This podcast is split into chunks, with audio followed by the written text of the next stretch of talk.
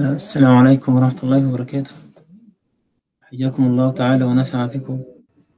وعليكم السلام ورحمة الله وبركاته. إن الحمد لله تعالى نحمده ونستعينه ونستهديه ونستغفره ونعوذ بالله من شرور أنفسنا ومن سيئات أعمالنا، من يهديه الله فلا مضل له ومن يضلل فلا هادي له، وأشهد أن لا إله إلا الله وحده لا شريك له، وأشهد أن محمدا عبده ورسوله. اللهم صل على محمد وعلى آل محمد كما صليت على إبراهيم وعلى آل إبراهيم إنك حميد مجيد، وبارك على محمد وعلى آل محمد كما باركت على إبراهيم وعلى آل إبراهيم إنك حميد مجيد. اللهم علمنا ما ينفعنا وانفعنا بما علمتنا وزدنا اللهم علما. أسأل الله لي ولكم العلم النافع والعمل به والدعوة إليه ابتغاء وجه الله تعالى مرضاته، اللهم آمين.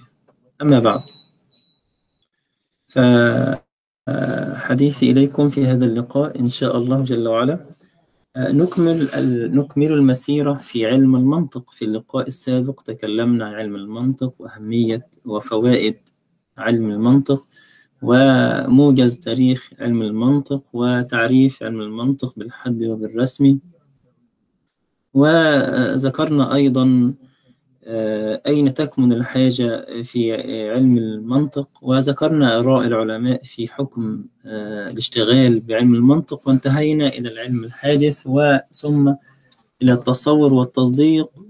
وقبل أن أبدأ بحديثنا عن الدلالة والألفاظ في هذا اللقاء آتي بعض الأمثلة لكي يعني نشحذ لكي نشحذ الهمم ونستذكر ما كان في اللقاء السابق. فكما تذكرون قلنا نحن لو قلنا محمد قائم فمحمد هذا موضوع وقائم هذا محمول، وقلنا الموضوع هو المحكوم عليه والمحمول هو المحكوم به، وهناك بين المحكوم عليه والمحكوم به نسبة، بين الموضوع والمحمول هناك نسبة. فمحمد قائم محمد موضوع وقائم محمول، والنسبة هي نسبة ثبوت القيام لمحمد، هذه نسبة إيجاب.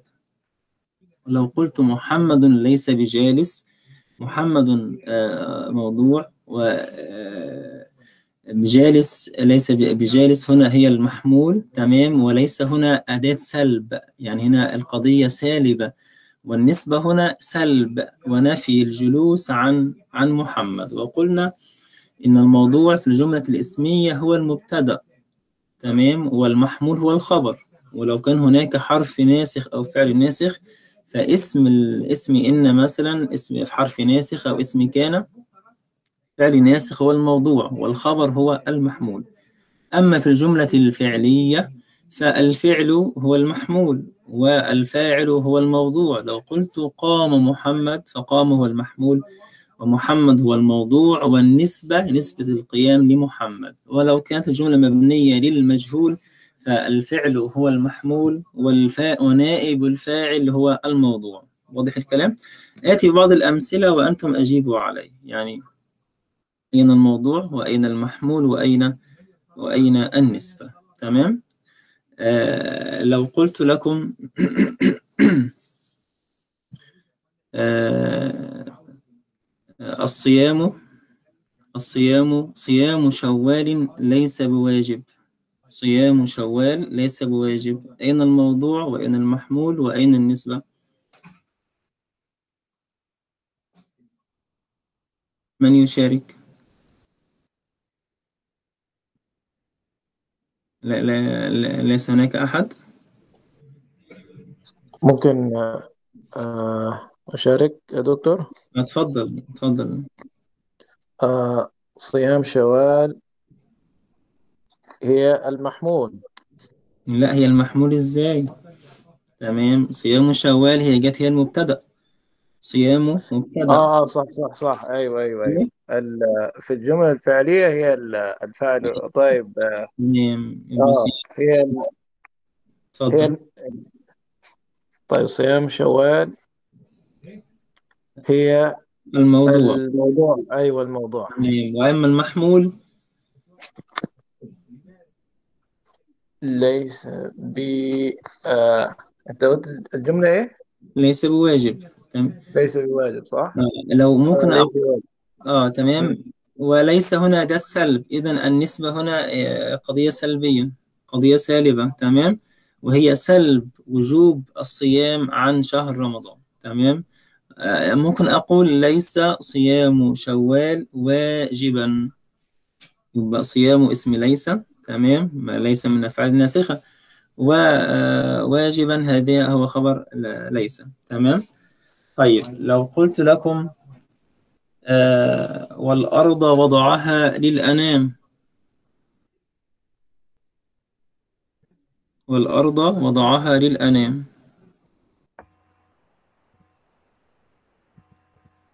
آه سيدي، اتفضل أستاذ محمد.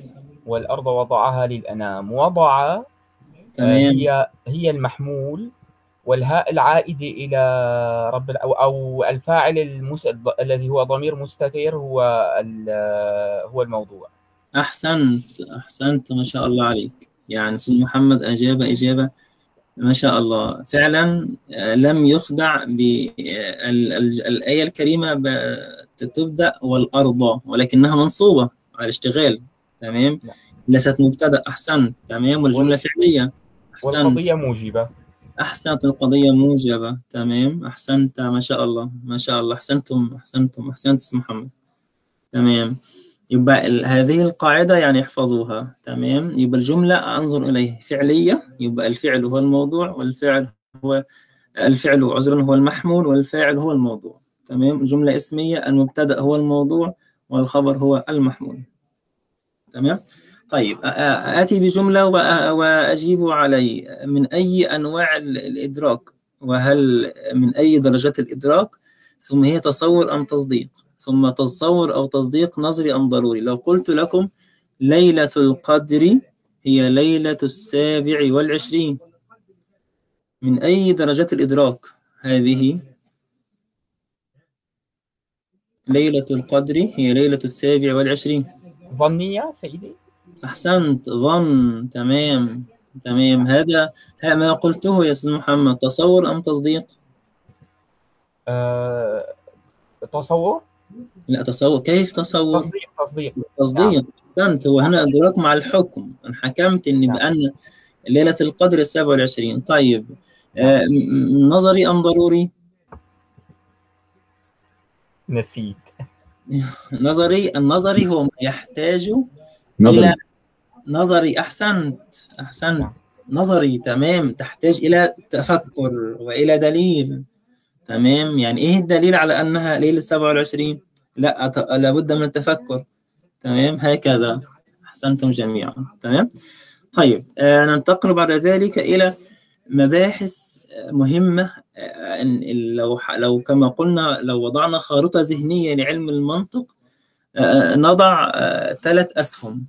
تمام، السهم الأول الذي تدرسونه في هذا المستوى هي مقدمة عامة لعلم المنطق.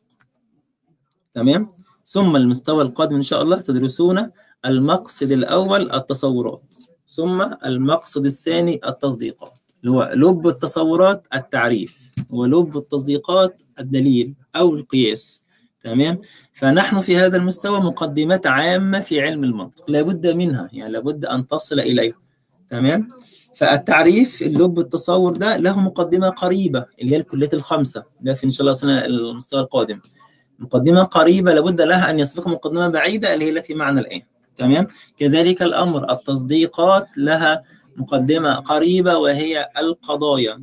تمام، لابد لها من مقدمة بعيدة وهي ال- المقدمة العامة التي معنا الآن. تمام، علم المنطق هو طبعا كما علمتم هو يشغل بالفكر، وحتى آلة تعصم مراعاتها الذهن عن الخطأ في ماذا؟ في الفكر. تمام. طيب، تدرو أنا قلت لكم في هذا المس... في هذا اللقاء نتكلم عن الدلالة وعن الألفاظ، يعني شيء خاص بالألفاظ.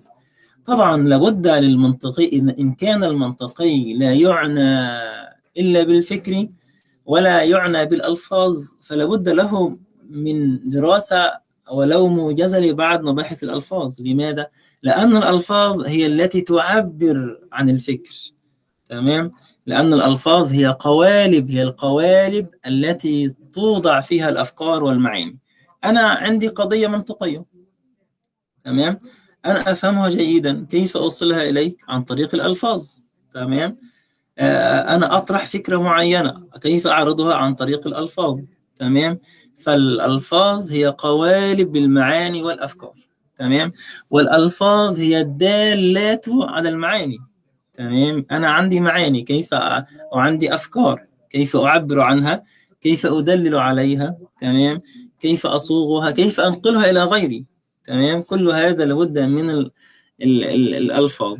لذلك المنطقي إن كان لا يعنى بالألفاظ إنه لابد له من دراسة دراسة موجزة لمباحث الألفاظ حتى يستطيع أن يعرض أفكاره بألفاظ سليمة صحيحة، تمام؟ يبقى القوالب هذه الألفاظ، تمام؟ لابد أنا كمنطقي إن كانت عندي الفكرة ممتازة أو صحيحة أو صادقة، طب لابد لي من ألفاظ، جمل، عبارات أصوغها فيها.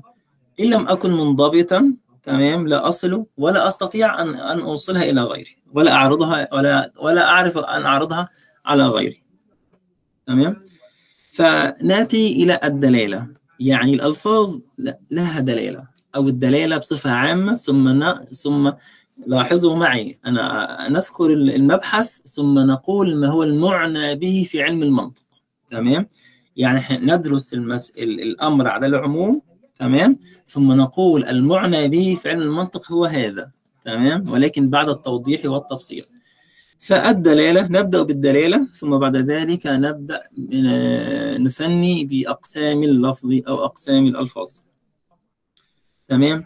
الدلالة هي عبارة بعبارة وجيزة كما عندكم، هي فهم أمر من أمر، يعني عندما أو فهم شيء من شيء، عندما تسمع شيء أو تسمع لفظا أو ترى موقفا تفهم منه أمرا آخر، تمام؟ كالمثال الذي عندكم، لو أن أحدكم كان جالسا في بيته فإذ سمع طرقا على الباب أو سمع جرس الباب يضرب، تمام؟ طيب الدق أو الضرب على الباب هذا عند سماعك لهذا تفهم أن هناك شخص أن هناك شخصا يطرق الباب. طيب كيف فهمت ذلك؟ فهمت ذلك من الطرقة، تمام؟ فالطرقة دال على ما دلت على وجود الشخص عند الباب، هذا ما تدل عليه، تمام؟ الدلالة هي الارتباط الحاصل بين الدال والمدلول، الارتباط الحاصل بين الطرقة ودلالتها على ماذا؟ على وجود شخص يطرق الباب، ده ده ده, ده شيء يعني فهم من الطرقة وجود شخص آخر. طب مثال آخر، لو أن أحدكم كان فوق سطح بيته فرأى في السماء دخانا، تمام؟ طب الدخان هذا على ما يدل يدل على أن هناك نار، هناك هناك احتراق، تمام؟ كيف فهمت ذلك؟ هذا دلالة الدخان دال دلت على وجود نار، ده يعني هذا يفهم بالعقل، تمام؟ يبقى هذه دلالة، يبقى الدلالة هو فهم أمر من أمر، تمام؟ أو فهم شيء من شيء. الدلالة تتكون من دال ومدلول ودلالة، كما قلنا عندما رأيت الدخان، هذا الدخان هذا دال، تمام؟ دل على ماذا؟ على وجود نار، يبقى هذا مدلول عليه. الارتباط الحاصل بين الدخان وبين وجود نار هذا يسمى يسمى دلالة. لما نظروا في الدلالة وجدوا أنها إما أن يكون الدال إما أن يكون الدال في الدلالة لفظ، وإما ألا يكون لفظ، تمام؟ ما ذكرته إليكم من أمثلة ليس لفظا، يعني الطرقة، تمام، على الباب هذه أو الجرس هذا ليس بلفظ، ولكن فهمت أن هناك وجود شخص، أن أن هناك وجود نار، تمام؟ قد يكون هناك لفظ، تمام؟ عندما أسمع أنا اللفظ أو أقرأه، تمام، أفهم أنه يدل على شيء على شيء معين. يبقى بداية تنقسم الدلالة إلى قسمين رئيسيين، إلى دلالة لفظية ودلالة غير لفظية، تمام؟ الدلالة اللفظية هي التي يكون الدال فيها لفظا، مثلا لو سمعت كلمة شجرة، تمام؟ أنا الشجرة عندما أسمعها أفهم منها ماذا؟ أفهم منها ال ال ال الشجرة المعروفة التي لها جذور وأغصان وأوراق وفيها ثمار، تمام، أو لا ثمار، ولكن النبات المعروف، تمام، هذا هذا لفظ، تمام. أو كلمة نخلة، تمام، دل لفظ كلمة نخلة دل هذا على الشجرة ذات التمر، ذات التمر.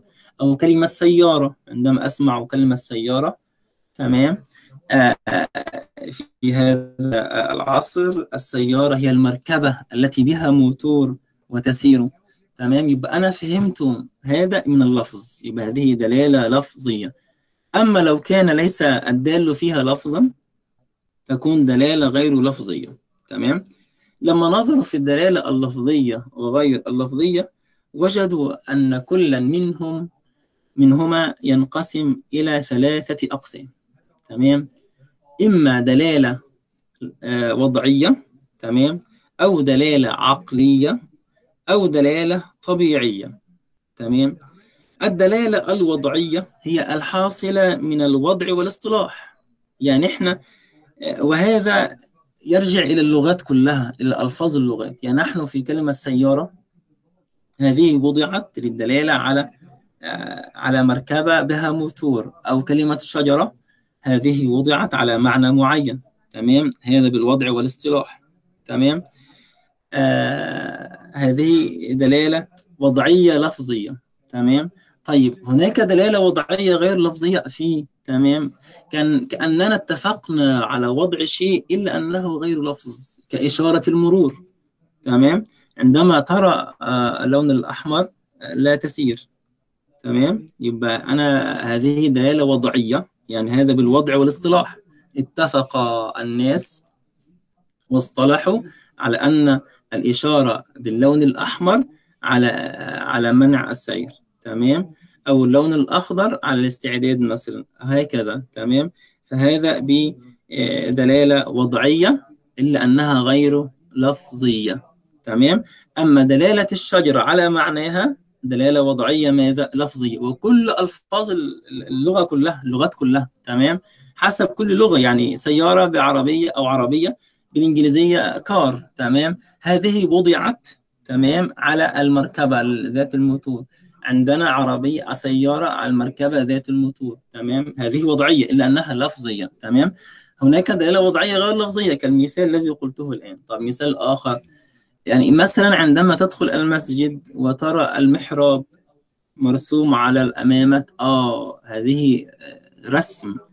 هل هناك ألفاظ؟ ليس هناك ألفاظ، ولكنهم اصطلحوا على وضع هذه الإشارة في المسجد على اتجاه القبلة. يعني عندما أنا أدخل المسجد لا أسأل أين القبلة، ليه؟ في إشارة في المحراب على أن القبلة هكذا، تمام. يبقى هذه دلالة وضعية ماذا؟ دلالة وضعية غير لفظية. طيب مثال آخر، دي وضعية غير لفظية. طب لو مثال آخر في المسجد برضو إلا أنه وضعية لفظية، نحن الآن في محاضرة، عندما نسمع الأذان الله أكبر، ماذا فهمت أنا؟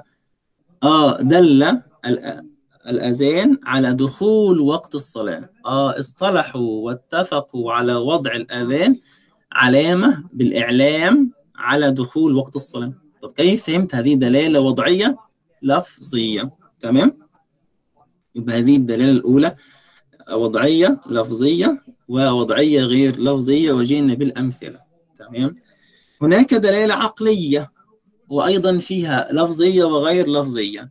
العقلية كالأمثلة التي قلتها من منذ قليل. الدلالة العقلية بصفة عامة هي دلالة الأثر على المؤثر، تمام، دلالة الأثر على المؤثر والفعل على الفاعل، تمام. يعني هي لا تنشأ لا من وضع ولا اصطلاح ولا من طبيعة ولا عادة، ولكنها بالعقل، إن هنا هذا الأثر يدل على مؤثر، هذه الطرقة تدل على وجود طارق، هذه الدخان يدل على وجود نار، تمام.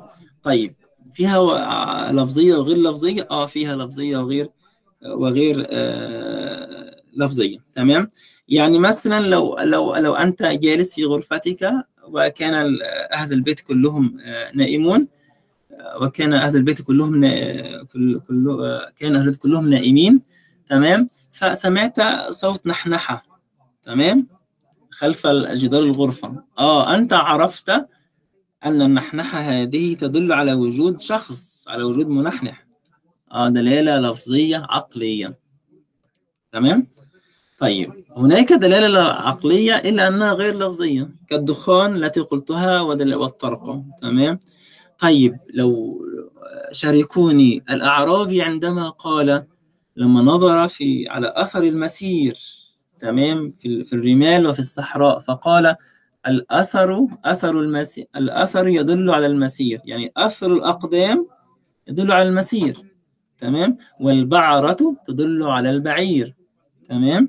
فسماء ذات أبراج وأرض ذات فجاج وأبحار ذات أمواج، ألا تدل على العليم الخبير؟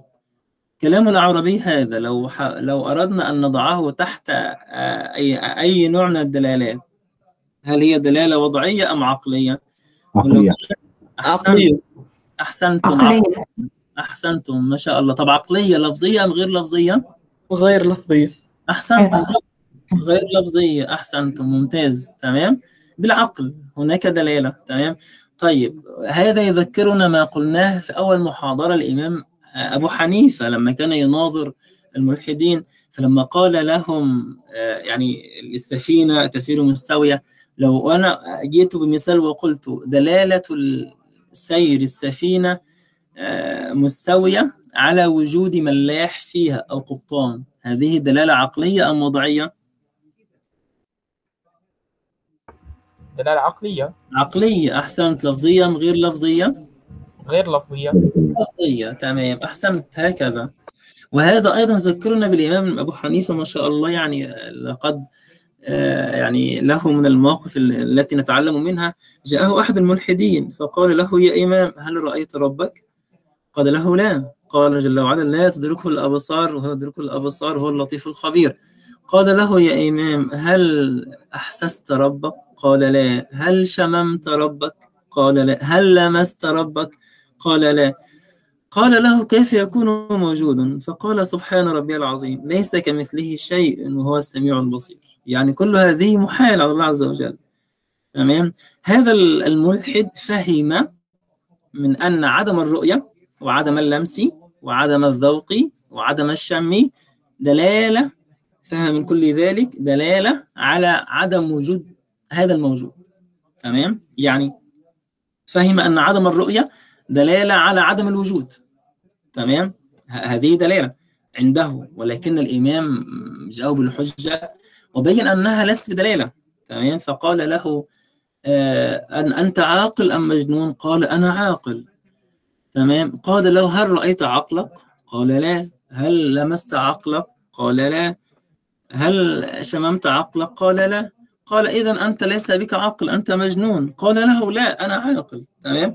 قال سبحان الملك هذا من خلق الله، تمام، تعجز عن أن تدركه فكيف بالخالق جل وعلا. تمام. فعدم الإدراك بكل هذه الحواس، فعدم الإدراك بالحواس ليس دلالة على عدم الوجود. واضح؟ وهذا بالعقل. تمام، هكذا. وهذا يذكرنا أيضا بالإمام علي بن أبي طالب، هذا لما يقول عجبت لمن ينكر وجود الله وينسى خلقه. يعني هذا الإمام يقول أن دلالة خلق الإنسان، أن خلق الإنسان فيه دلالة على وجود خالق.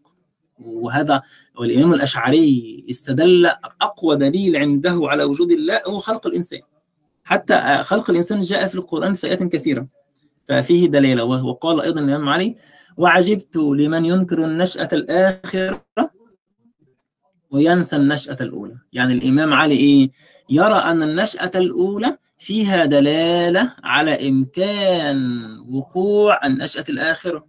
كلام صحيح ودلالة. قال جل وعلا ويقول الإنسان أإذا ما مت لسوف أخرج حيا.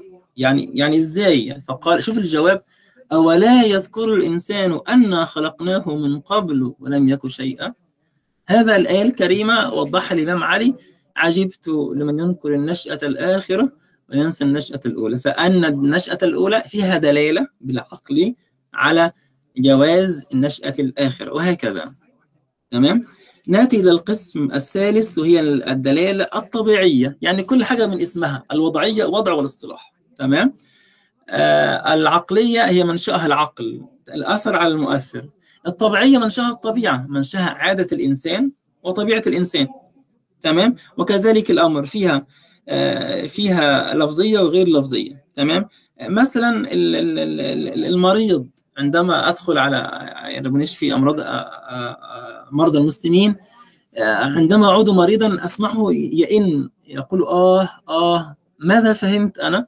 أنا فهمت أن آه هذه دلالة على التوجع، يبقى دلالة الأنين على التوجع دلالة طبيعية لفظية، أنه قال آه آه، تمام؟ أو لو كان أحدا لو كان أحد يسير فداس بقدمه على مسمار أو ألح أو شيء حاد فقال أخ، فكلمة أخ هذه أنا فهمت أنه تألم، يبقى دلالة لفظية طبيعية، تمام؟ هكذا.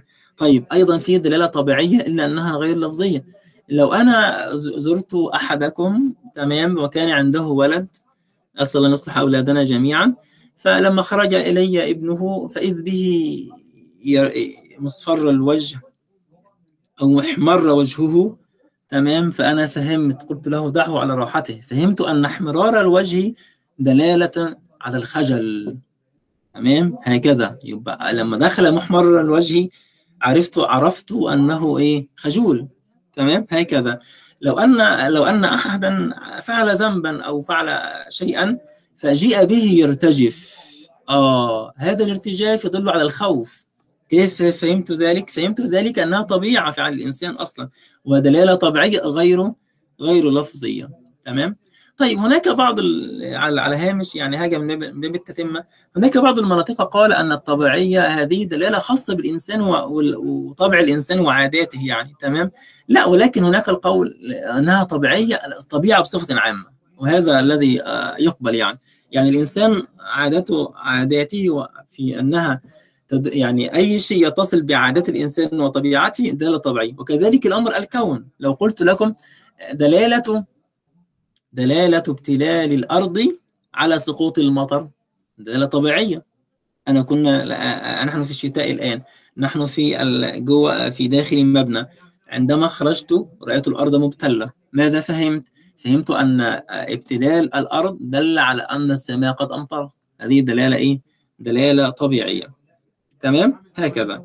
آه يبقى إذا الدلالة بصفة عامة نوجز ما قلناه، هي آه عبارة عن فهم أمر من أمر، تمام؟ وهي إما لفظية وغير لفظية، تمام؟ واللفظية وغير لفظية كل منهما ثلاثة أقسام، طبيعية وعقلية ووضعية، تمام؟ والثلاثة دول كل واحدة لفظية غير لفظية. إذا لو الأقسام ستة، يبقى وضعية لفظية، وضعية غير لفظية، عقلية لفظية، عقلية غير لفظية، طبيعية لفظية، طبيعية غير طبيعية غير آه غير لفظية، تمام؟ كما اتفقنا مع حضراتكم نأتي بالتفصيل ثم نقول أيهم يعنى به في علم المنطق، يعني أي دلالة يعنى بها في علم المنطق، تمام؟ التي يعنى بها في علم المنطق الدلالة الوضعية، الدلالة الوضعية. ليه؟ لأن الطبيعة تختلف، يعني الدلالة الطبيعية تختلف من بعض العادات، يعني هناك مريض عندما يتوجع يئن، آه، هناك آخر يصمت، يعني يكون صامتا هو يتألم، تمام؟ فالطبيعة تختلف. والعقول، الأصل أن العقول العقل الصحي الصريح واحد، تمام؟ والأثر على المؤثر ده شيء بالعقل، يعني مش ليس عليه خلاف، ولكن هناك بعض العقول التي حالت عن الطريق، تمام؟ فقالوا الوضعية هي المعنى بها. ليه؟ قالوا لأنها أعم لأنها أعم فائدة ولأنها أسهل من غيرها. لماذا؟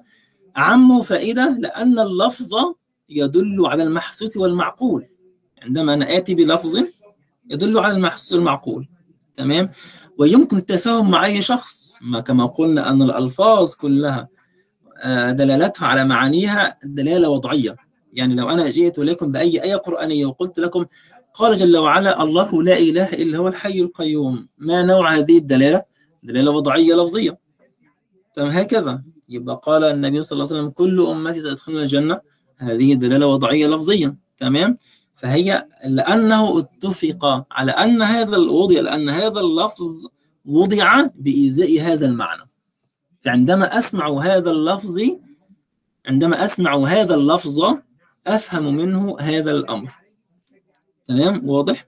فكذلك الأمر التفاهم مع كل شخص، تمام، يعلم بوضع اللفظ، وفي أي وقت ليل نهار وبدون حاجة إلى ضوء أو بصر، ما دام أنا عارف اللفظة وعارف معناه وما يدل عليه خلاص، تمام؟ وأنها أسهل لا تحتاج لشيء آخر إلا العلم بالوضع، يعني يعلم أن أن السيارة، تمام، وضعت لهذا الإيه لهذا لهذه الآلة، تمام، أو أن الساعة وضعت لهذه آلة الزمان أو أو ما شابه، أن الكمبيوتر التي الذي أمامي الآن أو الحاسوب، تمام، هذا لفظ لا يدل دل على معنى، وضع لي معنى جهاز يعمل بآلية معينة، تمام، هكذا. إذا الدلالة اللفظية الوضعية يمكن ضبطها بخلاف الدلالة الطبيعية والعقلية، لأنهما غير منضبطين لاختلافهما باختلاف الطبائع والعقول والأفهام. تمام؟ أستاذ ممكن سؤال؟ تفضل. أه ممكن أقول أيضا أن الدلالة اللفظية في حد ذاتها أيضا مختلف فيها، لأنه اللغة حمالة أوجه، وبالتالي إذا دل لفظ معين على شيء قد يفهمه آخر شيئا آخر.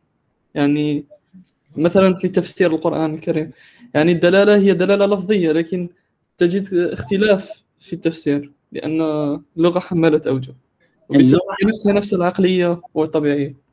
لا تمام، يعني سؤالك يعني أحييك عليه، تمام، بس لكن هناك أمر ويأتي ويأتي معنا إن شاء الله جل وعلا، تمام، هو أي لفظ، تمام، وضع ليدل على معنى، تمام، ولكن عندما ننظر إلى بعض الألفاظ وليس كل الألفاظ، تمام، هناك ألفاظ مشتركة تدل على أكثر من معنى، تمام، هناك ألفاظ مترادفة، تمام، هناك ألفاظ حمالة وجوه، تمام، كل هكذا. ولكن عندما نتفق على أن هذا اللفظ وضع له هذا المعنى، تمام، يبقى هذا يسمى لفظ مختص. عندما الألفاظ أقسام معايا، نحن اتفقنا أن الدلالة الوضعية اللفظية هي هي يمكن ضبطها. ضبطها إزاي؟ إن أنا نأتي لأقسام الألفاظ، ده إن شاء الله يأتي بعد قليل، ولكن يعني يعني نبذة سريعة أن هناك لفظ مختص، يعني مختص وضع لهذا المعنى، خلاص يبقى انتهى الأمر، مش في حمال وجوه ولا في ولا في التباس، تمام. هناك لفظ وضع لأكثر من معنى، تمام، آه له له مصطلح عندنا في علم المنطق، تمام. هناك ألفاظ، تمام، تدل على المعنى، الأفراد التي تحت هذه الألفاظ مشتركة في في المعنى، تمام، ومتوافقة في المعنى. هناك بعض الألفاظ الأفراد التي تحتها بينهم تفاوت، تمام، وهناك لفظ أصلا نقل من معناه إلى معنى آخر. خلاصة الكلام أن ما إن كان اللفظ نقل من معناه إلى معنى آخر أو يحتمل أكثر من معنى، فعند النقاش وعند نقل الأفكار نتفق ما المراد باللفظ هنا.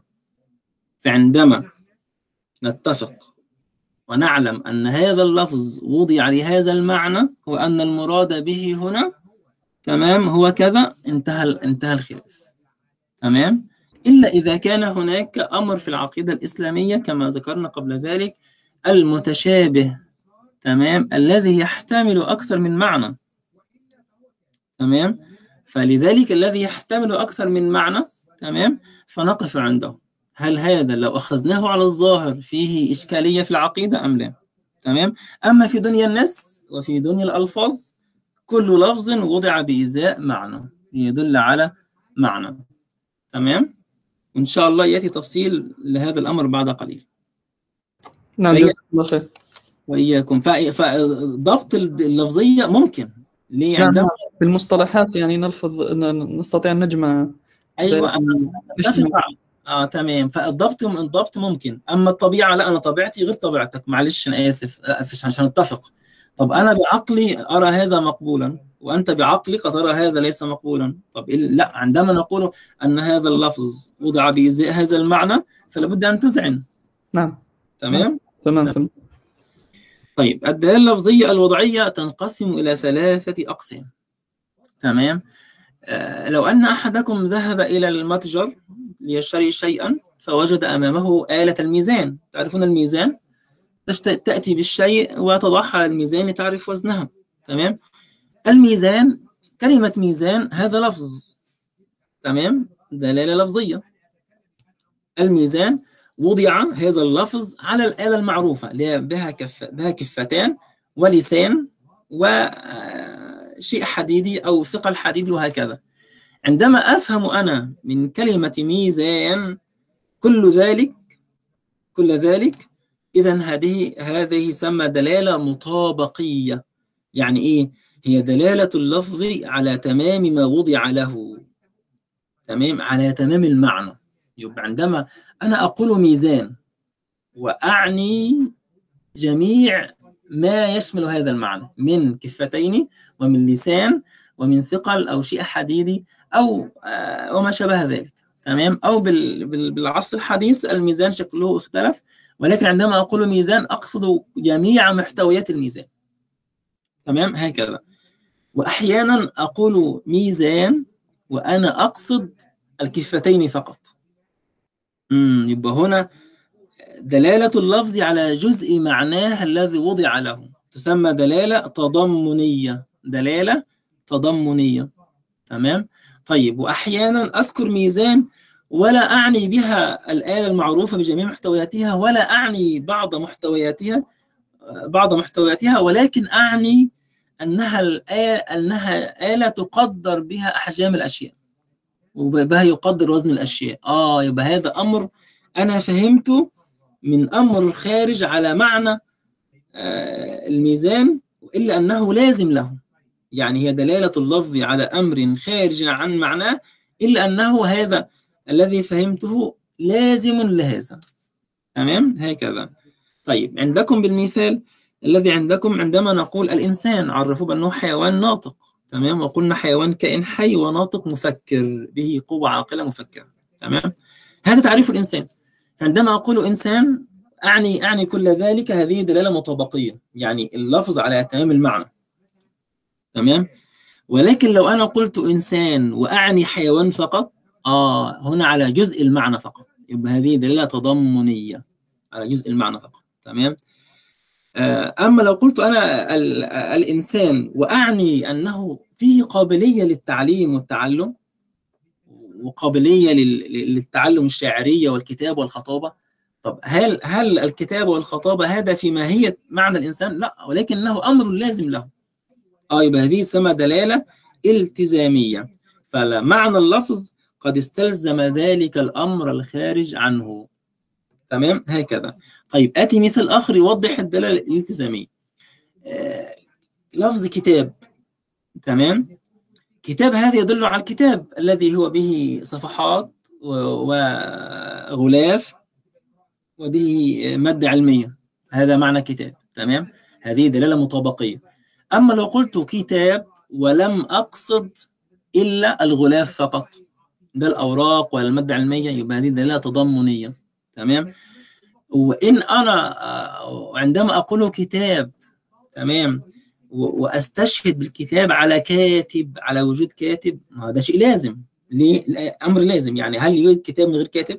لا، لا بد له من كاتب، يبقى دلالة الكتاب على كاتب دلالة التزامية.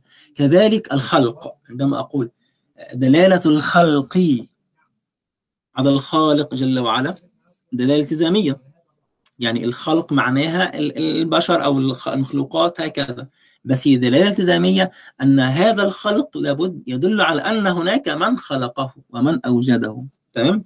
هذه سمى دلالة التزامية.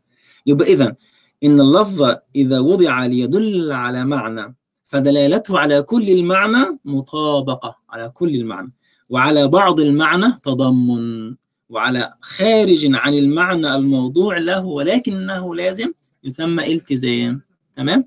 طب آتي بأمثلة وشاركون الجواب. لو قلت لكم قال الله جل وعلا يجعلون أصابعهم في آذانهم، تمام؟ اتفضل. آذانهم فيها دلالة، يعني هنا هنا الأصابع هل توضع كاملة في الأذن؟ لا، ولكن الذي يوضع الأنملة، فدلالة الأصبع على الأنملة دلالة إيه؟ من يجيب؟ تضمنية؟ أحسن، تضمنية دل على بعض المعنى. ال ال الأنمل هذا جزء من الأصبع، تمام؟ هكذا أحسن، تمام؟ طيب قال جل وعلا: ما المسيح ابن مريم إلا رسول قد خلت من قبله الرسل وأمه صديقة كان، هنا بقى الشاهد اللي أنا عايزه، كان يأكلان الطعام. يأكلان الطعام دلالة ماذا؟ التزامية. أحسنتما، ما شاء الله، التزامية، ما شاء الله. هما يأكل، الأكل المعروف، ولكنها فيها دلالة على أن الذي يأكل عنده احتياج. يبقى عند يبقى إذن عيسى عليه السلام ومريم عليه السلام عندما يأكلان، تمام، إذن هم كباقي البشر محتاجون إلى الطعام، بغيره لا يعيشون، تمام. لذلك قال جل وعلا بعدها: انظر كيف نصرف الآيات ثم ثم انظر أن يؤفكون. يعني هنا دلالة الطع... الأكل أو الطعام والشراب على الاحتياج دلالة التزامية، تمام، هكذا. إذن نجز ما قلناه، الدلالة الوضعية اللفظية تنقسم إلى دلالة مطابقية ودلالة تضمنية ودلالة التزامية، هكذا، تمام. طيب بعد ذلك آه نأتي إلى ما تكلم عنه أخوكم منذ قليل، هو الألفاظ، تمام. الألفاظ انتهينا بذلك من الدلالة وأقسام الدلالة، تمام. نأتي إلى اللفظ. اللفظ هو صوت مشتمل على بعض الحروف، هذا يسمى لفظ، تمام. اللفظ لما نظروا فيه، تمام، كما اتفقنا نأتي بالتفصيل ثم نأتي بالمعنى به. بعدما عرفنا الدلالة وأقسام الدلالة عرفنا أن المعنى به هي الدلالة الوضعية اللفظية، تمام، هكذا. آه بعد ذلك اللفظ، عندما نظروا قال هناك ألفاظ مستعملة، هناك ألفاظ غير مستعملة. طبعا غير مستعملة لا يعنى بها، تمام، لأنها لا لا لا عبرة لها، ليس لها، لا تدل على شيء ولا على معنى، تمام، ولم توضع لشيء بإزائه. إذن المعنى به هو اللفظ المستعمل، تمام. عندما نظروا في اللفظ قالوا إنه ينقسم إلى قسمين، إما أن يكون مفردا وإما أن يكون مركبا، تمام. المفرد في المنطق كما علمتم إن كل كل فن أو كل علم له مصطلحات الخاصة به. هل المفرد في المنطق عندنا كالمفرد في علم النحو؟ لا، يختلف. قالوا المفرد، تمام، هو آه ما لم يدل جزءه على جزء معناه، تمام، هذا هو المفرد، تمام، ما لم يدل جزءه على جزء معناه، يعني سواء كان كلمة واحدة أو كلمتين أو أكثر، تمام، إلا أنه لا يدل جزءه جزء هذا اللفظ على جزء معناه، تمام. يبقى هذا هو اللفظ، هذا هو المفرد. أما المركب هو ما دل عكسه، هو ما دل جزءه على جزء معناه، تمام. عندما أقول لكم مثلا جاء محمد، تمام، عندي لفظ جاء وعندي محمد، آه جاء دلت على جزء المعنى، على المجيء. طب ومحمد دل على أن الذي جاء قام بالمجيء هو محمد. عندما يبقى هذا مركب، ليه؟ في لفظ هنا جاء وفي هنا محمد، تمام. يبقى جاء دل على جزء المعنى ومحمد على جزء المعنى، تمام، والمعنى المقصود.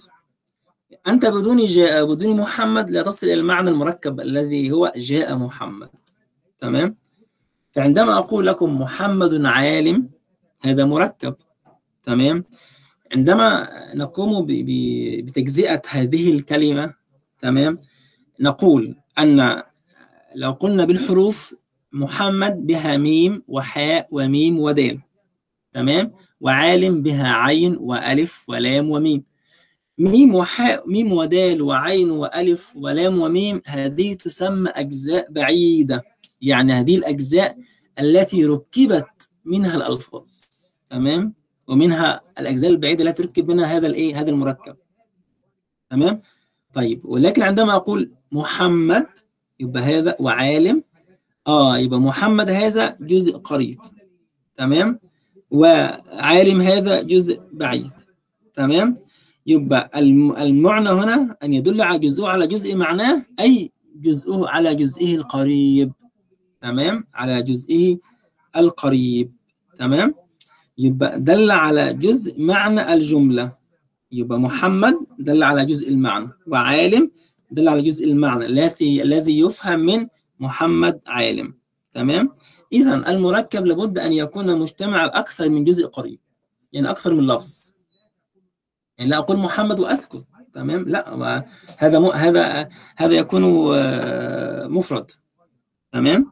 طيب المركب أكثر من جزء قريب، تمام؟ يعني أكثر من لفظ، أكثر من كلمة. يبقى محمد عالم، محمد قائم، وهكذا، تمام؟ يبقى هذا مركب.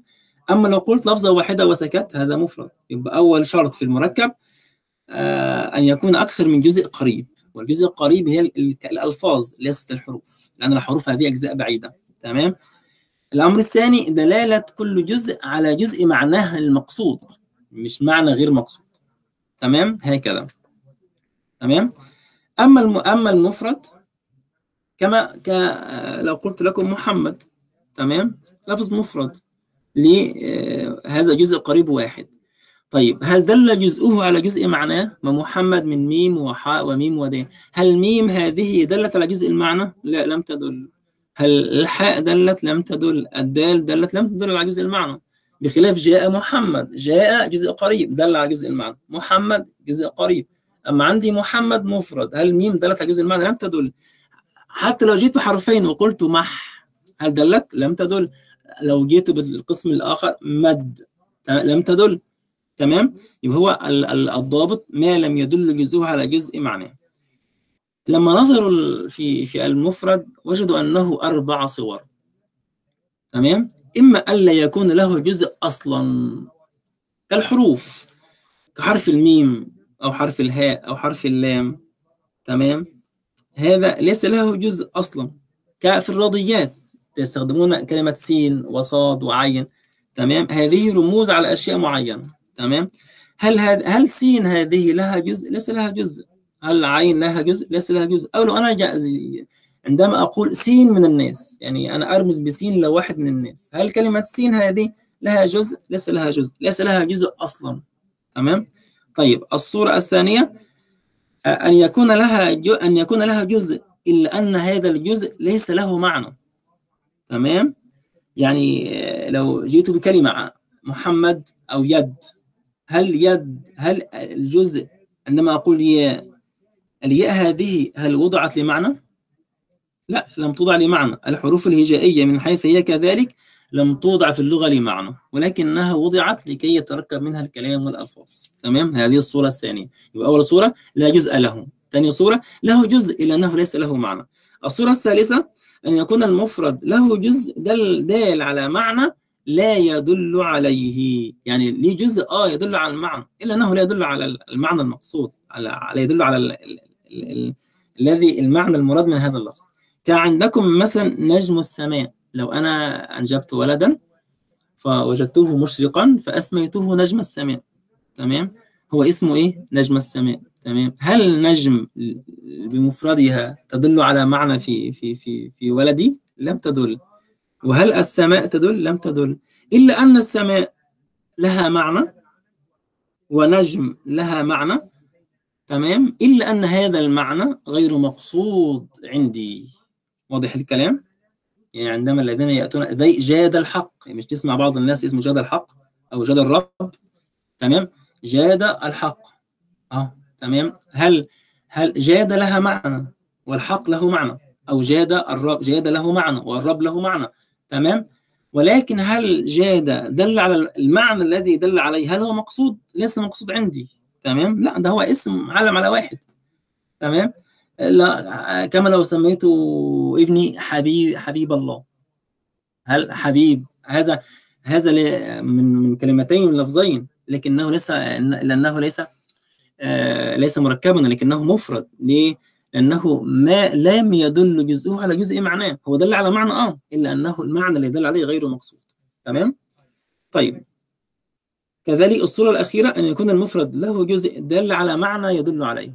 تمام، يعني زي عندما أسمي مثلا ابني عبد الله، تمام، عبد الله عبد الله لو قلت عبد الله وسكت هو فعلا عبد الله، تمام، بس يعني أنا أنا لا أعني هذا، أنا لا أعني أنه عبد لله، ولكني أعني إيه؟ أن اسمه عبد الله. تمام، كذلك لو قلنا في في عيسى عليه السلام لما تكلم قال إني عبد الله، هنا عبد الله هذه، تمام، آه هذه مركب أم مفرد؟ لو كانت علما مفرد، وإن لم تكن علما هي مركب. ليه؟ دلت على معنى، يعني كلمة عبد دلت على جزء المعنى، والاسم الجليل الله دل على الجزء الآخر، يبقى قال إني عبد الله، يعني أنا أنا مش ليس علما معايا، لو كان علما يبقى إذا هذا مفرد، أما غير علم لا ده مركب. تمام؟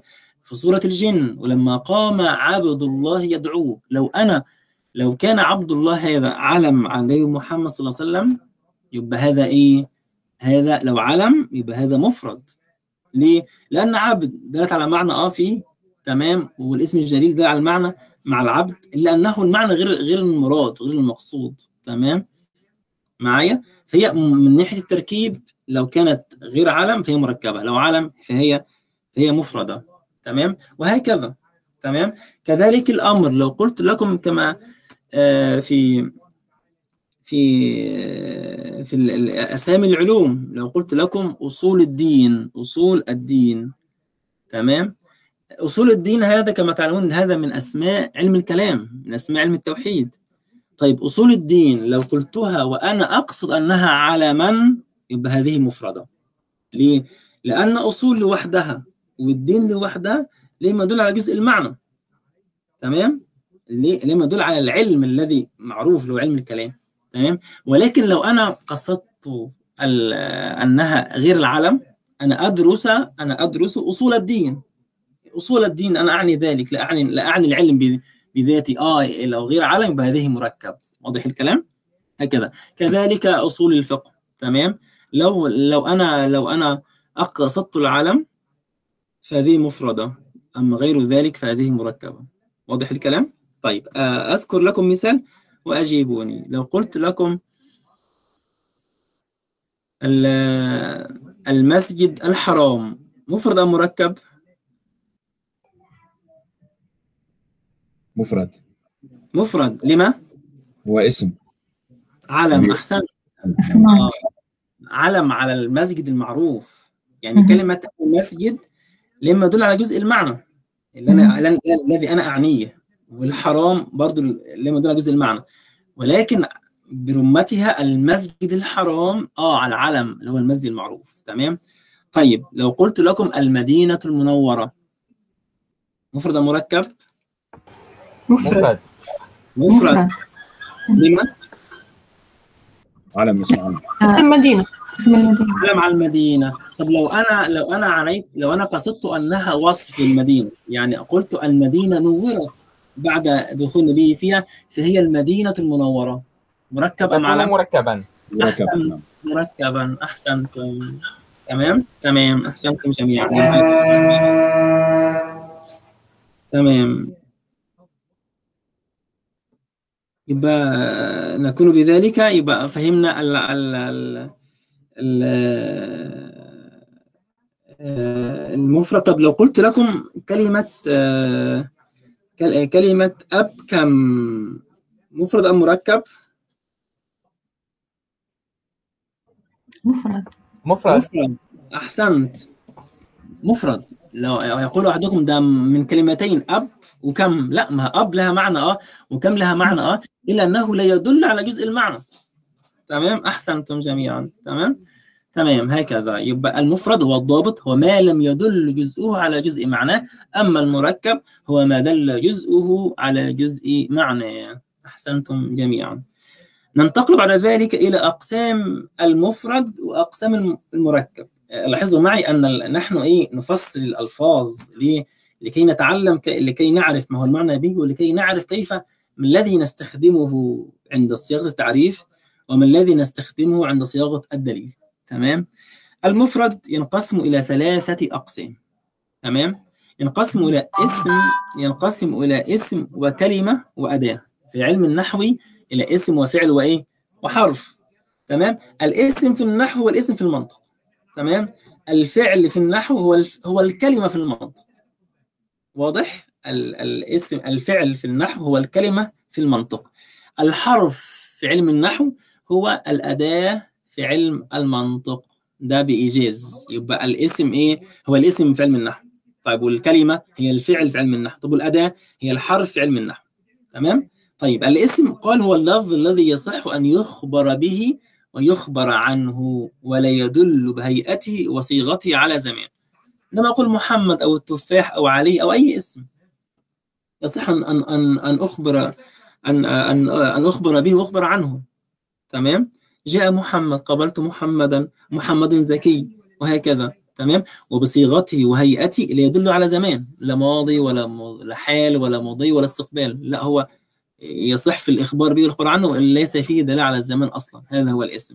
أما الكلمة الكلمة اللي هو الفعل، يبقى كلمة تساوي إيه؟ فعل عند النحو عند النحويين. هي اللفظ الذي يصح أن يخبر به فقط. جاء محمد، أن أخبرت على أنه محمد إيه؟ جاء. قتل محمد، أخبرت أن محمد قتل. تمام؟ ويدل بصيغته وهيئته على الزمان. تمام؟ يعني أكل يدل بهيئته على الزمان، الأكل في المضي، يأكل في الحال. تمام؟ أو الآكل في في الاستقبال، أو كل في الاستقبال، يبقى هو يدل بهيئته على الزمان ولا يصح أن يخبر عنه وإنما يخبر به فقط. تمام؟ أي أنه يأتي يأتي محكوم به اللي هو المحمول. تمام؟ طيب وأما الأداة هو اللفظ لا يصح أن يخبر به وحده ولا عنه وحده، هو الحرف يعني يعني في، عن، إلى، من، اللام، الباء، هل لوحدها تفيد يعني يصح أن أخبر بها ولا عنها؟ لا يصح، هي الأداة. يبقى الأداة هي الإيه؟ هي هي الحرف. لو قلت لكم قابلت محمدا في المسجد، طيب قابلت كلمة، قابل كامل كلمة، لا تقول لا تقول لا تقل لي فعلا، لا تقل لي فعل، ليه؟ نحن في علم المنطق. محمد، تمام، هذا اسم، في هذه أداة. أحسنت، تمام كده. يبقى هكذا. يبقى آه لو قلت لكم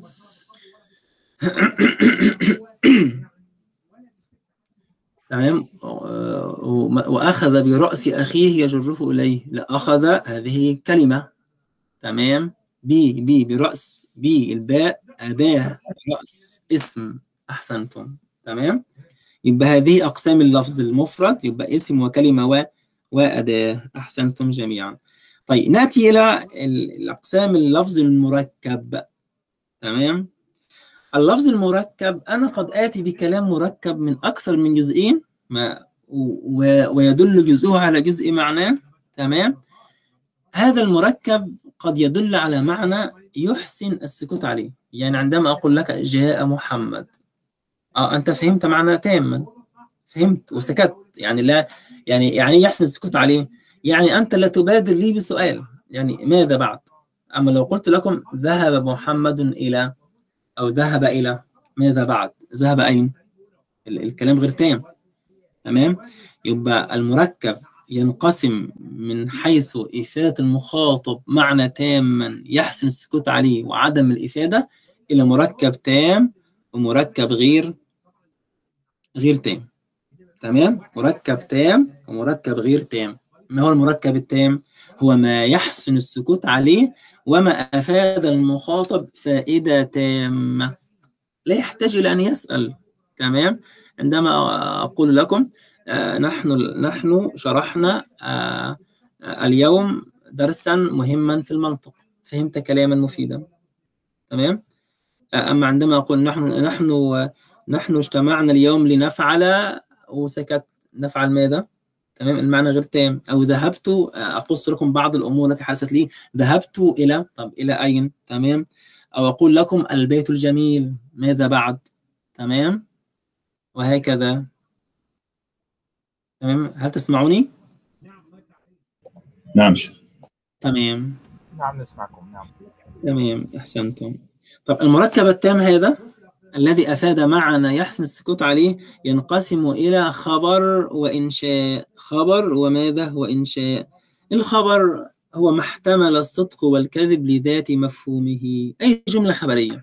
محمد المجتهد، الجهل من أسباب الإجرام، الكعبة قبلة المسلمين، جاء محمد، قابلت فاطمة، وهكذا. تمام، يبقى أي جملة خبرية، وهذا الخبر يحتمل الصدق والكذب لذات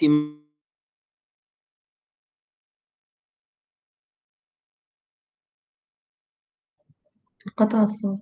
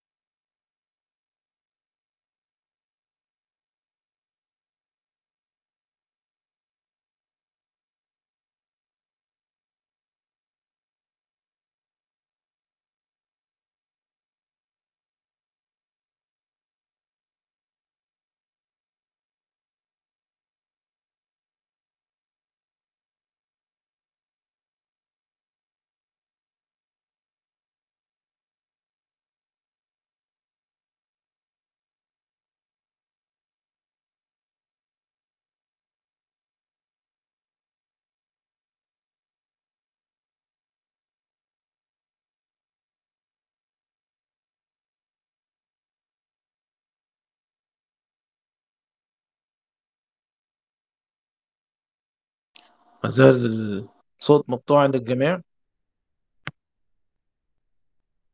نعم دكتور، أظن أن الاتصال انقطع، ليس مجرد صوت. خير إن شاء الله. إن شاء الله.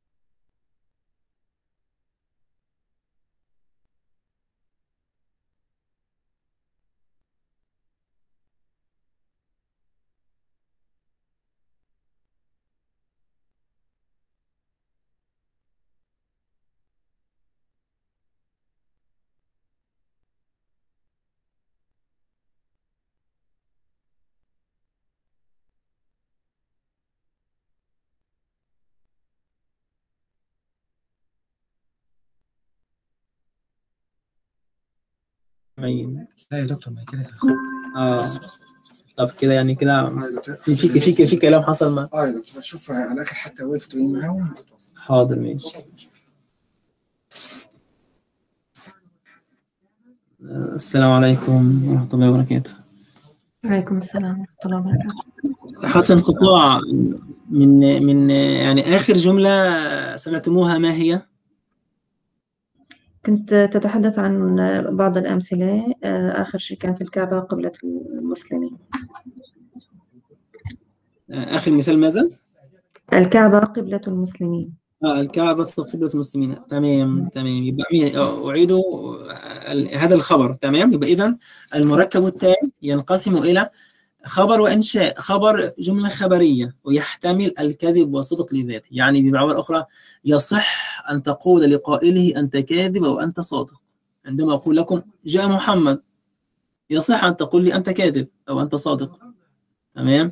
عندما أقول الكعبة قبلة المسلمين، هذه في حد ذاتها في حد ذاتها بغض النظر عن القائل، تمام، تحتمل الكذب والصدق لذاتها، تمام. ويصح أن أقول لقائلها كاذب أو أو صادق، تمام. هذا هو الخبر. أما الإنشاء هو ما لا يحتمل الكذب والصدق لذاته. لا يصح أن أقول لقائلي أنت كاذب أو أنت صادق، تمام. وهو قسمان، طلبي وغير طلبي، تمام. الطلبي كالأمر والنهي والدعاء والاستفهام. الأمر عندما أقول لكم اكتبوا الدرس، أنا أطلب منكم أن تكتبوا الدرس. ولكن عندما أقول اكتبوا الدرس، هل هل يصح أن تقول لي أنت كاذب وأنت صادق؟ لا يصح، لأني لم آتي لك بخبر، تمام. قال جل وعلا وأقيموا الصلاة وآتوا الزكاة، إنشاء طلبي أمر، تمام. أو نهي، قال جل وعلا ولا تقربوا الزنا، نهي، تمام. يبقى هذا طلب الانتهاء، تمام. أو دعاء، كما في دعاء إبراهيم عليه السلام ربي هب لي من الصالحين، إنه يطلب من ربه ويدعو ربه جل وعلا، تمام. أو استفهام، تمام. أأنت فعلت هذا بآلهتنا يا إبراهيم، إنه يطلب الاستفهام، يستفهم، تمام. هل يصح أن أقول هذا كذب أو صادق؟ لا، هذا إنشاء لا يحتمل الكذب والصدق، وهذا إنشاء طلبي، به طلب، إما طلب بالأمر أو بالنهي أو بالدعاء أو بالاستفهام، تمام، وهكذا. وغير الطلبي كالتمني والترجي والنداء والقسم، يعني القسم كما قال جل وعلا وتالله لأكيدن أصنامكم بعد أن تولوا مدبرين، هذا هو يقسم، ليطلب شيء أنه يقسم، وهذا القسم عندما أسمع أحد يقسم هل أقول أنت كاذب وأنت صادق؟ لا. وهكذا جميع القسم، تقرأ في قول جل وعلا والضحى والليل إذا سجى، الله يقسم، هذا قسم، هذا إنشاء وليس خبرا. قال جل وعلا والشمس وضحاها، هذا قسم. والمرسلات عرفا، فالعاصفات عصفا، هذا قسم. والنازعات غرقا، والنشطة نشطا، هذا قسم، وهكذا. والذريات ذروة. يبقى هذه كلها قسم. لو سألت أحدكم خبر أم إنشاء؟ إنشاء مطلق، إنشاء يعني قولا واحدا، هكذا. وفي أو التمني يا ليتني كنت معهم فأفوز فوزا عظيما، أو يا ليتني كنت ترابا. والترجي كذلك، كما يقال لعل الشباب يعود يوما، إنه يرجو أن يعود إليه الشباب. هذا المركب التام، إذا خبر وإنشاء. أما المركب الناقص، تمام، فهو يعني كما قلنا لا يحسن لا يحسن السكوت عليه، تمام، لو أنا ولا يفيد للمخاطب إفادة فائدة تامة. وهو ينقسم المركب تقييدي وغير تقييدي، بمعنى التقييدي ما كان الجزء الثاني قيد قيدا للجزء الأول، بأن يكون له وصفا أو مضافا إليه. مثاله إيه؟ لو قلت القرآن الكريم وسكت، الكريم وصف القرآن، تمام. أو أقول خالد الشجاع وسكت، الشجاع هذا قيد وصف لخالد، ماذا ماذا بعد؟ هذا مركب ناقص، ماذا؟ تقييدي، تمام. أو أقول آه باب الداري، باب الداري اللفظ الثاني المضاف إليه، تمام. باب الحجرة، تمام. أو شجرة البرتقال مضاف إليه، طب وسكت، ماذا بعد؟ هذا مركب ناقص تقييدي، وهكذا، تمام. المركب الغير التقييدي هو المركب من اسم وأداة. الأداة، ماذا أعني بالأداة؟ من يجيب؟ المركب الحرف. الحرف، أحسنتم جميعا، الحرف. عندما أقول على المكتب وأسكت، أو ذهب إلى، أو كتب على، تمام، أو أدخل يده فيه أو أدخل فيه، تمام. يبقى اسم وأداة، تمام، أو فعل وأداة. يبقى هذا يسمى مركب ناقص غير تقييدي. إذا نوجز ما قلناه. يبقى المركب ينقسم إلى تام وغير تام، يعني أفاد المخاطب فائدة تامة يبقى هذا تام. لم يفد هذا غير تام أو ناقص. المركب التام خبر وإنشاء. خبر محتملة، محتمل الكذب والصدق الذاتي، الإنشاء لا يحتمل. الإنشاء فيه طلبي وغير طلبي، الطلبي كالأمر والنهي والاستفهام، الغير الطلبي كالدعاء والترجي، عذرا الترجي والتمني والقسم، تمام؟ أما المركب الناقص فتقييدي وغير تقييدي، الغير تقييدي هو من اسم وأداة أو كلمة وأداة، التقييدي ما كان الجزء الثاني قيدا للأول بأن يكون وصفا صفة يعني أو مضافا إليه، هكذا، تمام؟ بعد ذلك ننتقل إلى فقرة بعنوان تقسيم الاسم. نحن قلنا المفرد إيه؟ اسم وكلمة وأداة، تمام؟ آه قبل أن ننتقل إلى الاسم، ما هو المعنى به في علم المنطق؟ من المركب، المركب الخبري التام، هذا هو المعنى به أولا. ليه؟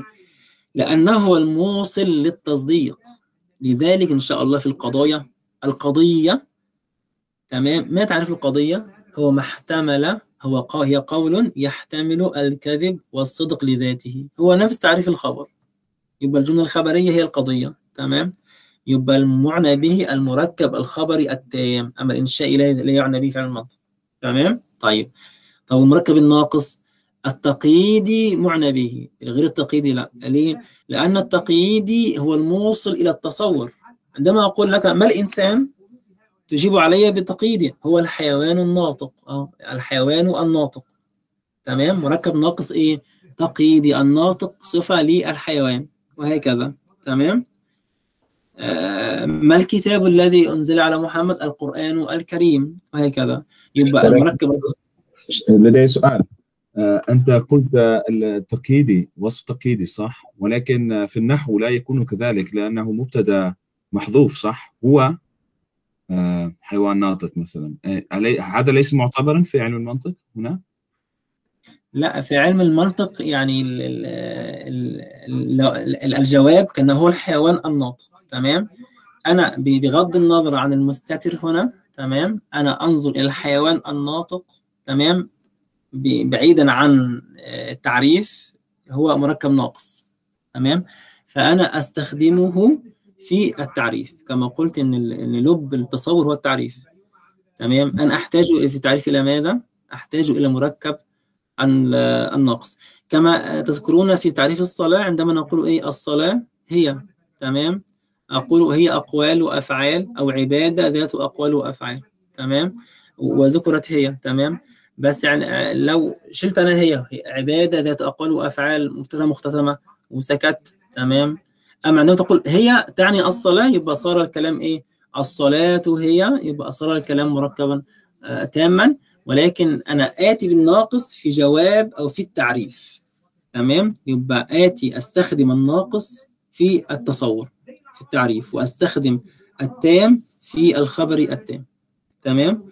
وهناك ونحن ذكرنا الآن هناك بعض الفروق بين الفنون، بين علم النحو وبين علم البلاغة وعلم المنطق، وإن كان بينهم تلاقي في كثير من الأمور، بل قالوا لا يتقن المنطق إلا من كان على دراية تامة بعلم النحو. شكرا. تمام؟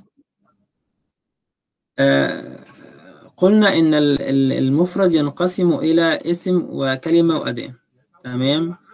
الاسم نأتي إلى تقسيمات الاسم، تمام؟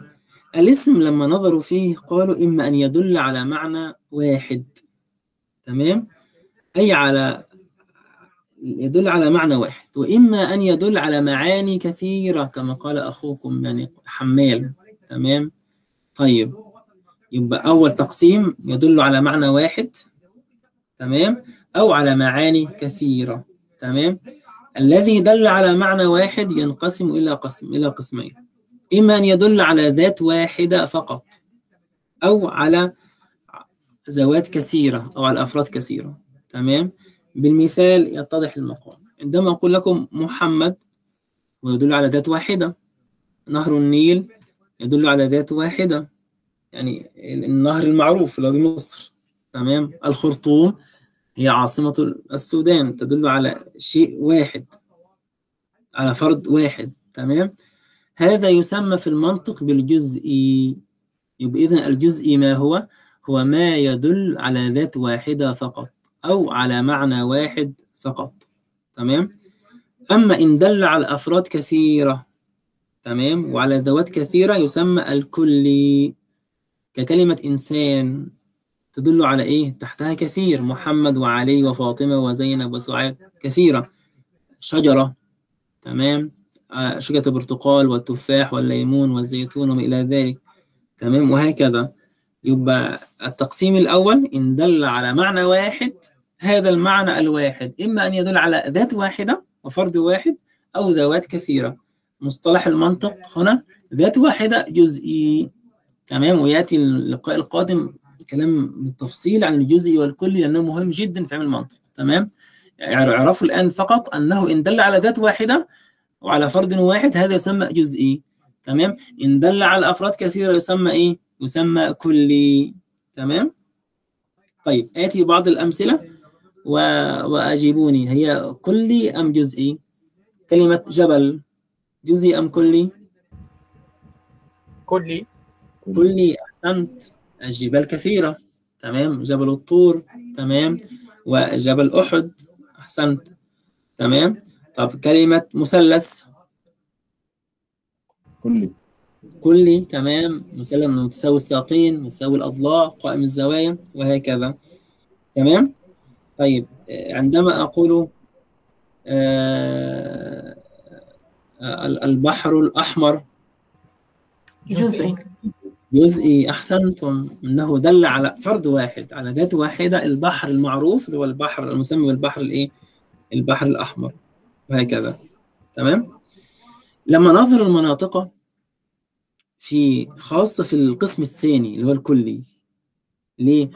الكلي هذا تلاحظون مع إيه؟ تحته أفراد كثيرة يشتركون في المعنى، يعني كما قلت جبل، جبل أحد، جبل آآ آآ الطور، وهكذا، تمام. لو كلمة بحر لوحدها كلي، بحر الأحمر المتوسط، وهكذا، ومحيط، وهكذا، تمام. وكلمة نهر لوحدها، نهر النيل، نهر الفرات، نهر دجلة، تحتها أفراد كثيرة يشتركون في هذا في هذا اللفظ، تمام. الأفراد الذين يشتركون في هذا اللفظ لما نظروا المناطق وجدوا أن الأفراد إما أن يشتركون وأن يصدق عليهم هذا اللفظ بالتساوي دون تفاوت، يعني بالسوية، تمام، يصدق على هذا مثل ما يصدق على هذا بالسوية، مفيش تفاوت، تمام. هذا أطلقوا عليه اسم، قالوا سمى متواطئ، من التواطؤ والتوافق، يعني الأفراد في هذا المعنى توافقوا في الحقيقة، فلذلك اللفظ يقصد يقال عليهم على السوية، يعني كلمة يعني محمد وعلي وزينب وفاطمة، تمام، هؤلاء يصدق عليهم إنسان بالسوية، تمام، لأن حقيقة محمد هي حقيقة زينب، وهكذا. كذلك كلمة بحر تطلق بالسوية على الأحمر والمتوسط، تمام، والميت والأسود، وهكذا، تمام. هذا يسمى ماذا؟ يسمى متواطئ. يبقى إذن الذي تستوي جميع أفراده في صدق الكل عليها يسمى متواطئ. طيب إن كان هناك تفاوت، يعني تفاوت في في في الاشتراك في هذا في في صدق هذا الكل عليها، تمام، إما أن يكون التفاوت أن يكون أولى في فرد عن فرد آخر، أو أقدم في فرد عن فرد آخر، أو أقوى وأشد في فرد عن فرد آخر، يسمى بالمشكك، يسمى ماذا؟ بالمشكك، تمام. طيب مثاله إيه؟ لفظ الوجود، طبعا الوجود في حق الله جل وعلا، تمام، أولى، وجوده جل وعلا، يعني نحن وجودنا بإيجاد الله لنا، تمام. فإطلاق لفظ الوجود على الله جل وعلا أولى من من البشر، من المخلوقين، تمام، وأيضا أقدم، الله لا أول له جل وعلا، أما أنا حادث، تمام. يبقى الوجود على الله جل وعلا واجب الوجود أولى، تمام، وأقوى وأقدم، تمام، وهكذا. قد يكون أيضا هناك أشدية، يعني هذا أشد من هذا، يعني زي البياض، تمام. عندك الثلج أبيض واللبن أبيض والجير أبيض وهكذا، تمام. ولكن وفي لمبة بيضاء، ولكن البياض فيه تفاوت، يعني البياض في الثلج مثلا أقوى منه في الحجر والجير، تمام. مثلا الضوء في المصباح، في ضوء في الشمس، لا ضوء المصباح أشد، تمام، أقوى أو أشد من من ضوء الإيه؟ من من ضوء اللمبة وهكذا، تمام. فهذا يسمى مشكك. ليه مشكك؟ لأن عندما أنظر إلى إلى إلى إلى إلى هذا لهذه لهذا اللفظ، تمام، فأنا أتشكك هل يا ترى الأفراد متساوين أم غير متساويين؟ لو كان غير متساويين يبقى بينهم تباين، تمام. ولما نظرت إلى جهة الاشتراك لا بينهم بينهم جزء مشترك، تمام. عندما أنظر إلى الاشتراك أظن أن هناك تواطؤ، يعني اتفاق وتسوية، ولكن عندما أدقق أرى أن هناك تفاوت بينهم، فأنا أتشكك، لذلك يسمى مشكك. يسمى ماذا؟ مشكك. هكذا أيضا ككلمة القالب، يعني القالب في في في السكر، قالب السكر طبعا أصغر من قالب الحجر، تمام. هم فعلا يصدق الكل على قالب هنا وقالب هنا، إلا أنه ليس بالتس... ليس بالتواطؤ ولا بالتسوية، يسمى مشكك. يسمى ماذا؟ مشكك. هكذا يبقى إذا الكلي ينقسم إلى متواطئ ومشكك. إن تساووا جميع الأفراد في صدق الكلية عليها يسمى متواطئ، تمام، وإن تفاوتوا يسمى مشكك، تمام، هكذا. طيب بعد ذلك القسم الثاني الأول، احنا احنا لو تذكروا قلنا إيه؟ ال ال ال الاسم باعتبار المعنى إما أن يدل على معنى واحد أو معاني متعددة. لو معنى واحد إما أن يدل على ذات واحدة أو أفراد كثيرة، اللي هو الكلي بقى إلى معنى واحد إما جزئي أم كلي، والكلي إلى متواطئ ومشكك، تمام. التقسيمة الأعلى اللي هي معنى واحد معاني متعددة ينقسم إلى أقسام. أول قسم يسمى مشترك لفظي، يعني كلمة العين تطلق في اللغة على ماذا؟ على العين الباصرة اللي هي الجارحة، وعلى البئر العين النابعة، وعلى الذهب، وعلى الجاسوس، يعني هناك عين في بلد جاسوس، تمام.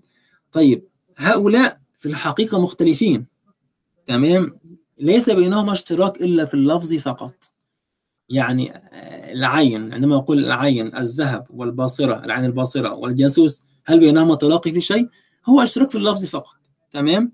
هذا ال هذا ال الاسم دل على أكثر من معنى في القرآن. القرء القرء اختلفوا، قالوا ده هو من معناه أصلا في أصل اللغة إما الحيض وإما الطهر، دل على معنيين.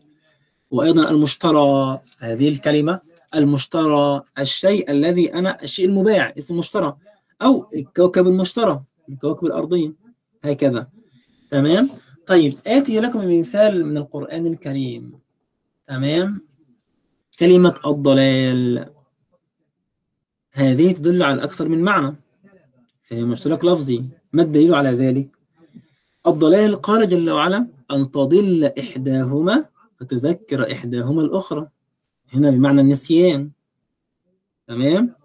والضلال الأصل ومن معاني المشهورة التي نعرفها أنه هو ضد الرشاد اللي هو الغي، وضد الرشاد والهدى، تمام، ولا الضالين اللي هم ضلوا الطريق وحادوا وبعدوا عن الهدى والرشاد، تمام. لكن معانيها النسيان، أن تضل إحداهما تذكر إحداهما الأخرى، تمام.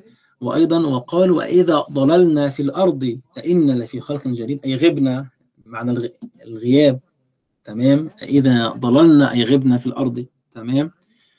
وبمعنى الخطأ على لسان إخوة يوسف عليه السلام لما قالوا إن أبانا لفي ضلال مبين. هل يقصدون الضلال هنا ضد الرشاد والهدى اللي هو الغي؟ لا حاشا، طبعا هذا مستحيل على أبناء النبي يعقوب يقولون ذلك، تمام. هم قالوا يعني هم يوسف وأخوه يعني اثنين بس أحبوا إلى أبينا من ونحن عصبة، إذ قالوا ليوسف وأخوه أحبوا إلى أبينا منا ونحن عصبة إن أبانا لفي ضلال مبين، يعني من منظورهم نحن عصبة، نحن كثيرين، نحن كثيرون، تمام، وهم اثنان فقط، يعني بمنطقهم هم يقولون إن أبانا على خطأ، في خطأ مبين، خطأ واضح، كيف يقول بوجهه على اثنين فقط ويتركنا نحن ونحن من نفعل ونقوم بكل شيء وهكذا. قالوا إن أبانا لفي ضلال مبين، أي خطأ بمعنى الخطأ، تمام؟ وأيضا بمعنى الحب، تمام، بمعنى الحب، هذا معنى في اللغة العربية أيضا. هناك فيه بيت شعر لا أذكره الآن قاله القسير عزة في في معنى الضلال بمعنى الحب، وهذا في سورة يوسف قال جل وعلا لما لما يوسف عليه السلام أرسل قميصه وفيه ريح وفيه ريح إلى أبيه إلى أبيه عليهما السلام، قالوا تالله إنك لفي ضلالك القديم. أحسنت، أي في حبك القديم ليوسف عليه السلام.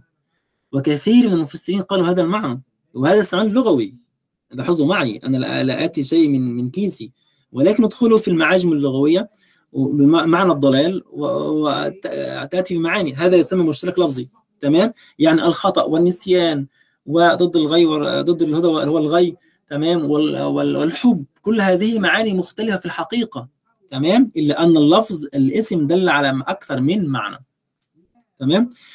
إنك لفي ضلالك القديم، أي في حبك القديم ليوسف، حبك هو الذي جعلك تشعر كأنك تشتم رائحة يوسف عليه السلام. طيب في سورة الضحى، والضحى والليل إذا سجى، لو وصلنا ووجدك ضالا فهدى، تمام، ضالا فهدى من معنى الضلال الحيرة أيضا، تمام. ففي تفسيرها أقوال، تمام، من أولى الأقوال التي تقبل وجدك يا محمد محبا للهدى فهداك، واضح؟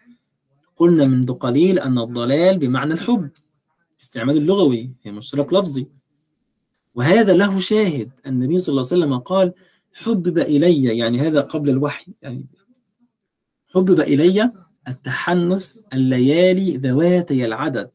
النبي حبب إليه صلى الله عليه وسلم إن هو يتحنث لوحده، اللي هو يتفكر ويتعبد، يتحنث لوحده، حبب إليه. يبقى النبي الله جل وعلا أخبر، عرف، علم أن نبيه صلى الله عليه وسلم محمد كان محبا للهدى فهداه صلى الله عليه وسلم، أو حائرا، يعني هي من معنى الضلال أيضا الحيرة، يعني إما وجده حائرا أيهما أحق فهداه إلى الهدى والحق، تمام. ولكن الذي أراه في جناب نبينا محمد صلى الله عليه وسلم، والشاهد الحديث الذي ذكرته الآن، حبب إلي التحنث الليالي ذواتي العدد. إذن أولى التفاسير في حق في هذه الآية عندما تسمعه ووجدك ضالا فهدى، يعني الإنسان منا إياه أن يظن أن الضلال هنا اللي هو الغي وما إلى ذلك والحيد عن الحق وما إلى ذلك، لا، هو الله جل وعلا وجد نبيه محبا للهدى صلى الله عليه وسلم فهداه، هكذا، تمام. يبقى إذن الضلال هذا مثال حي على المشترك اللفظي، تمام، واضح. وده وده كمان يعني عندما تفهم أصل الاستعمال اللغوي لبعض الألفاظ قد تدفع كثير من الشبه والإشكالات، هكذا. ومن المسائل الكبيرة جدا ونختم بها إن شاء الله لها علاقة بالمشترك اللفظي، أنا أنا أحاول أن أربط معكم المنطق بالعقيدة، تمام، لأن هذه المادة علم الكلام والإيه والمنطق. أسماء الله جل وعلا وصفاته، تمام، وأسماء المخلوقين وصفاتهم، هناك عندما نقول الإنسان شكور سميع بصير، تمام، الله جل وعلا من أسمائه أنه سميع، أنه بصير، أنه شكور. آه الإنسان حليم، تمام، والله جل وعلا من أسمائه أنه حليم. آه بالمؤمنين رؤوف رحيم، النبي صلى الله عليه وسلم، والله هو الرؤوف الرحيم. إذا هذه الألفاظ بينهم، هل بينهما تواطؤ أو مش أو مشكك؟ لا، الأولى بالقبول هو مشترك لفظي، ليس هناك تلاقي بين صفات الخالق وأسمائه جل وعلا مع صفات وأخلاق المخلوقين إلا في الاسم فقط، إلا في ماذا؟ في الاسم فقط، يعني هنا سميع بصير، هنا سميع بصير، طيب في تلاقي في إيه؟ في الاسم فقط، في الاسم فقط. ويشهد لذلك ماذا؟ سيدنا ابن عباس رضي الله عنه وارضاه لما قال عن هذه الفاكهة، تمام، هناك أن فاكهة في الجنة في الجنة عذرا في الجنة، قال ما قال ما هي إلا أسماء الفاكهة التي في الجنة. يعني الدنيا فيها عنب فيها رمان، والآخرة فيها عنب فيها رمان، تمام. سيدنا ابن عباس يقول إيه؟ ما هي إلا أسماء، يعني أنت بتاكل، أنت هنا تاكل عنب، ده اسم اسم الفاكهة، أما في الجنة لا، الأمر يختلف. يعني عنب، هناك عنب في الجنة، تمام، نصل الجنة يا رب، وفاكهة ورمان، تمام، ومن كل فاكهة زوجين، تمام. طيب هل هل الفاكهة هذه تتلاقى مع الفاكهة التي في الدنيا التي نأكلها؟ في الاسم فقط، وهذا بقول من؟ ابن عباس رضي الله عنهم. إذا كان في أشياء مخلوقة في الجنة، تمام، في الدار الآخرة هناك ما يشترك معها في الاسم في الدنيا. حبر الأمة قال ما هي إلا أسماء فقط، تمام، أي أنها بينهما مشترك لفظي، تمام. فمن باب أولى أن يكون أسماء الله جل وعلا وصفاته جل وعلا مع أسماء وصفات المخلوقين مشترك لفظي، وهذا يجعلك يعني تبعد كل البعد عن التشبيه والتجسيم. يعني هذا إن جعلت هذا في ذهنك يعني بعدت كل البعد عن التشبيه والتجسيم. وهناك مثال رائع الإمام الغزالي في كتابه المقصد الأسنى في أسماء الله الحسنى، ذكر مثال رائع، ولكنهم قالوا لي الوقت انتهى، تمام. آه الأستاذ محمد ماهر، فلان منطقي وفلان نظار. لا، نظار هو الذي يعني يناظر غيره، يعني أنا أنا أجادلك وأتكلم معك في مناظرة، تمام، كما نقول منظر، تمام. ولكن المنظر والنظار يحتاج إلى المنطق لكي يستخدمه في في المناظرة، تمام. أما المنطقي هو الذي يستخدم قوانين المنطق في تفكيره حتى يعصم ذهنه من من الخطأ، تمام.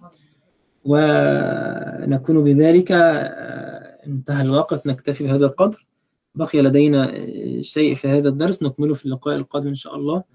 فسبحانك اللهم ربنا وبحمدك، أشهد أن لا إله إلا أنت، أستغفرك وأتوب إليك، والسلام عليكم ورحمة الله وبركاته. وعليكم السلام ورحمة الله.